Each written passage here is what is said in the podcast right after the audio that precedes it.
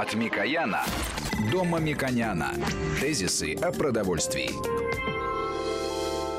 Мы продолжаем беседу с президентом Местного совета Единоэкономического пространства Мушек Владимировичем Мамиконяном.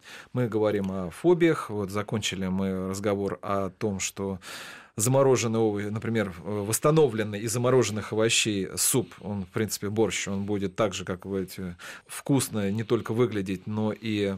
Иметь э, пищевую ценность такую Иметь же. такую же пищевую ценность. Хотя вот, например, вот если выглядеть, вот если так я подумал, э, все же вот заморожено, оно все же на цвет дает, все же какой-то не так, наверное, такие краски будут никакие. Ну, если... Мне кажется, вы давно не пробовали это сделать, потому что я вам предлагаю сегодня же провести такой эксперимент взять э, наборы замороженных овощей современного производства.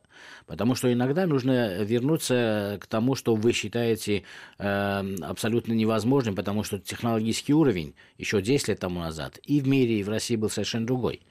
Я сам потребитель этих продуктов. Э, и я э, знаю, что это мне удобно, это мне лучше, и качество, которое я на самом деле доверяю, ни одного брака в жизни я не видел этих продуктов, потому что я знаю и как производятся эти продукты. Э, кроме этого, я почему лично я э, сторонник такого направления развития, потому что это опирается на э, территориальность России, на сезонность, и это выгодно в экономическом смысле России. А почему я еще как потребитель опираюсь на это? Потому что наши диетологи обязательно скажут, что у нас есть э, несколько врагов, и наши потребители их знают. Это сахар, это соль, и в данном случае чищенные, подготовленные, уже нарезанные, замороженные, правильно замороженные овощи, они как раз не содержат ни соли, ни сахара, как способ консервации. Поэтому это очень важный э, принцип. Посмотрите, мы должны посмотреть, а, а есть э, ли возможность у э, народа, у кулинарной традиции подсмотреть что-то, которое полезно сегодня. Да, например, если сушатся грибы или сушатся баклажаны, или сушится фасоль, это тоже важно, потому что это не применяет ни соль, ни сахар. И в этом случае наши диетологи будут поддерживать нас.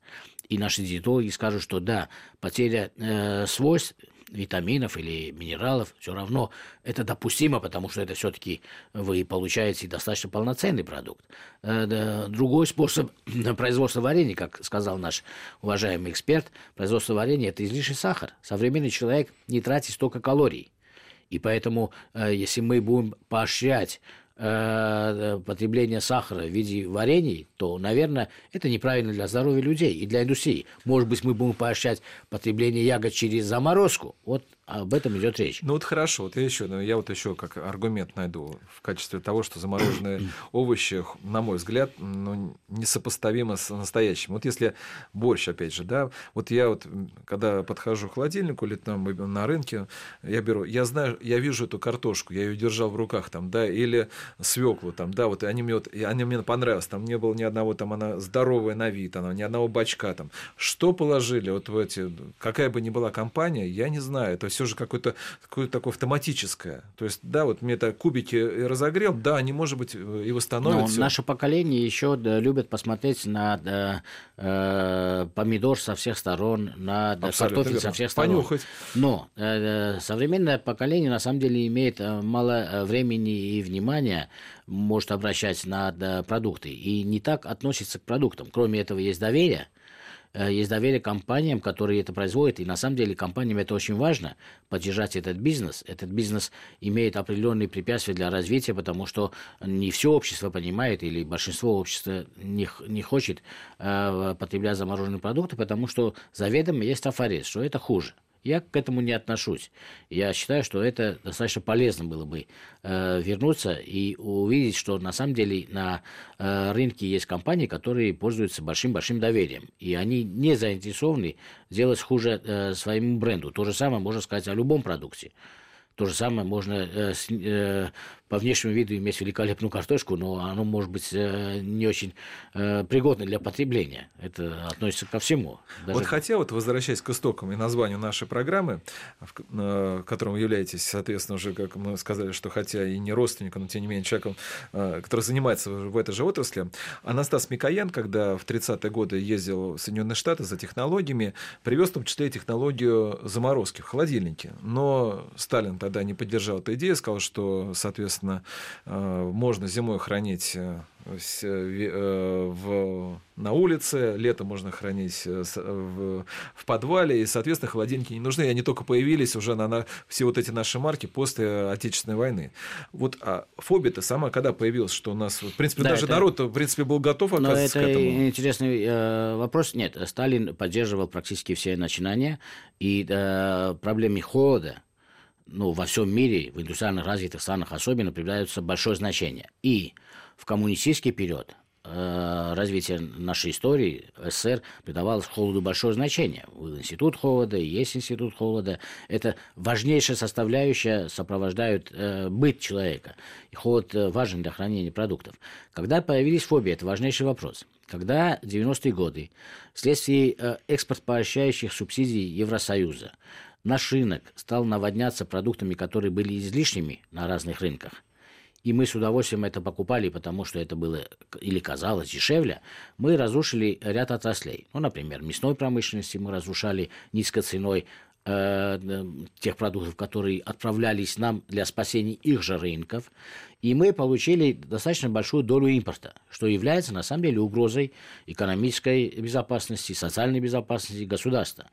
И э, российское руководство в начале 2000-х приняло очень важные решения, которые назывались программой поддержки АПК, национальные проекты, и которые дали свои плоды. И мы стали производить и вытеснять импорт еще до того, как последний вот вперед были санкции, контрсанкции Вы и так далее. Только не советские, а российские. Да, российские, да. И поэтому получается, э, что мы в тот период, когда доля импорта существенно росла, естественно, лоббисты и некоторые чиновники – Э, они э, привносили эти фобии, хотели они это сделать или не хотели, они делали так, чтобы потребители склонялись для покупки отечественных продуктов.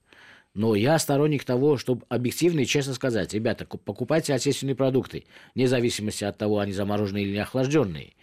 Э, не надо лукавить, потому что когда мы э, где-то лукавим, где-то вводим антинаучные термины или э, немножко недосказанность есть, то в этом случае рано или поздно это играет против нас, потому что развитие индустрии производства, хранения, транспортировки, логистики и доставки в магазин овощей, я считаю, что в большей степени должно опираться на хранение в традиционном виде, и туда нужно направлять бюджетные средства, и на переработку в виде заморозки, туда нужно направлять деньги.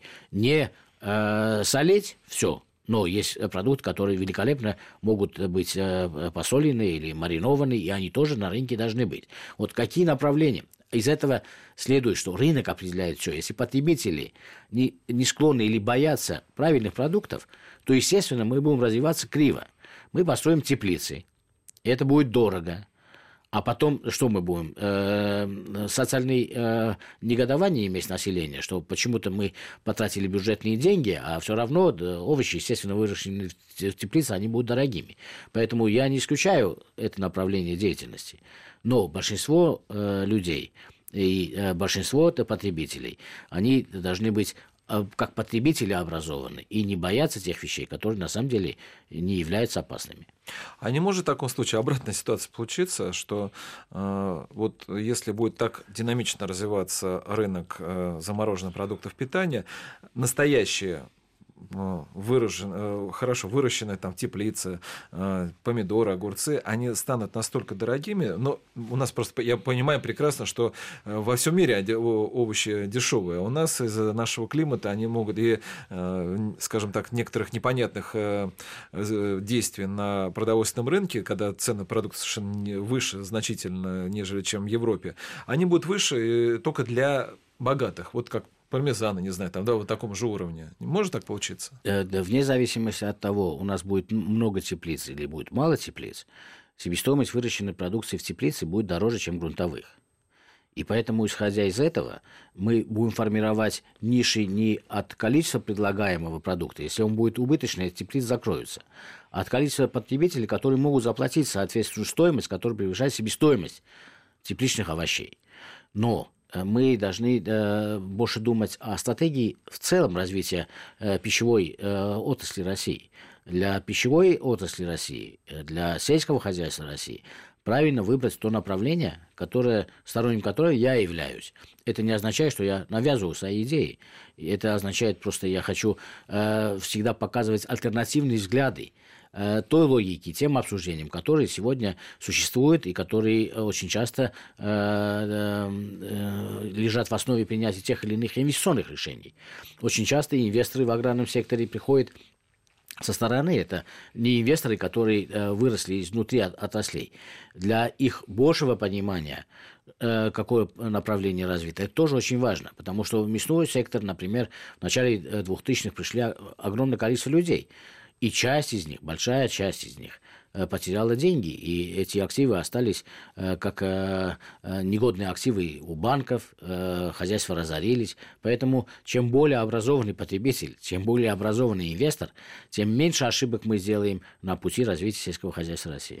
Ну а вот что мешает в таком случае, вот вы говорили о том, что можно понять чиновников, которые формируют в той же Москве законы продажи продуктов питания и их ассортимент на в магазинах массового потребления, так скажем. А, вот что мешает для того, чтобы это развивалось? То есть вот только э, или же это фобия того, что сами потребители их не покупают, или вот действительно есть какие-то ограничители законодательные, еще какие-то? Э, ну, очень просто. Давайте так. Вот, например, я считаю, что э, замороженные овощи ну, мы сегодня об овощах просто говорим, замороженные овощи может быть сместным развития э, аграрного сектора России ну, в отрасли овощей. Грунтовые овощи, мы должны опираться на них.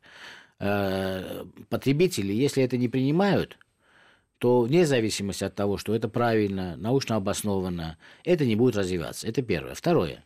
Если чиновники так не считают и считают, что нужно развивать тепличное хозяйство, я не исключаю, что нужно развивать тепличное хозяйство. Но нужно сначала выполнить обязательную программу, а потом уже показательное выступление. Да? Вот показательное выступление мы поговорим после новостей.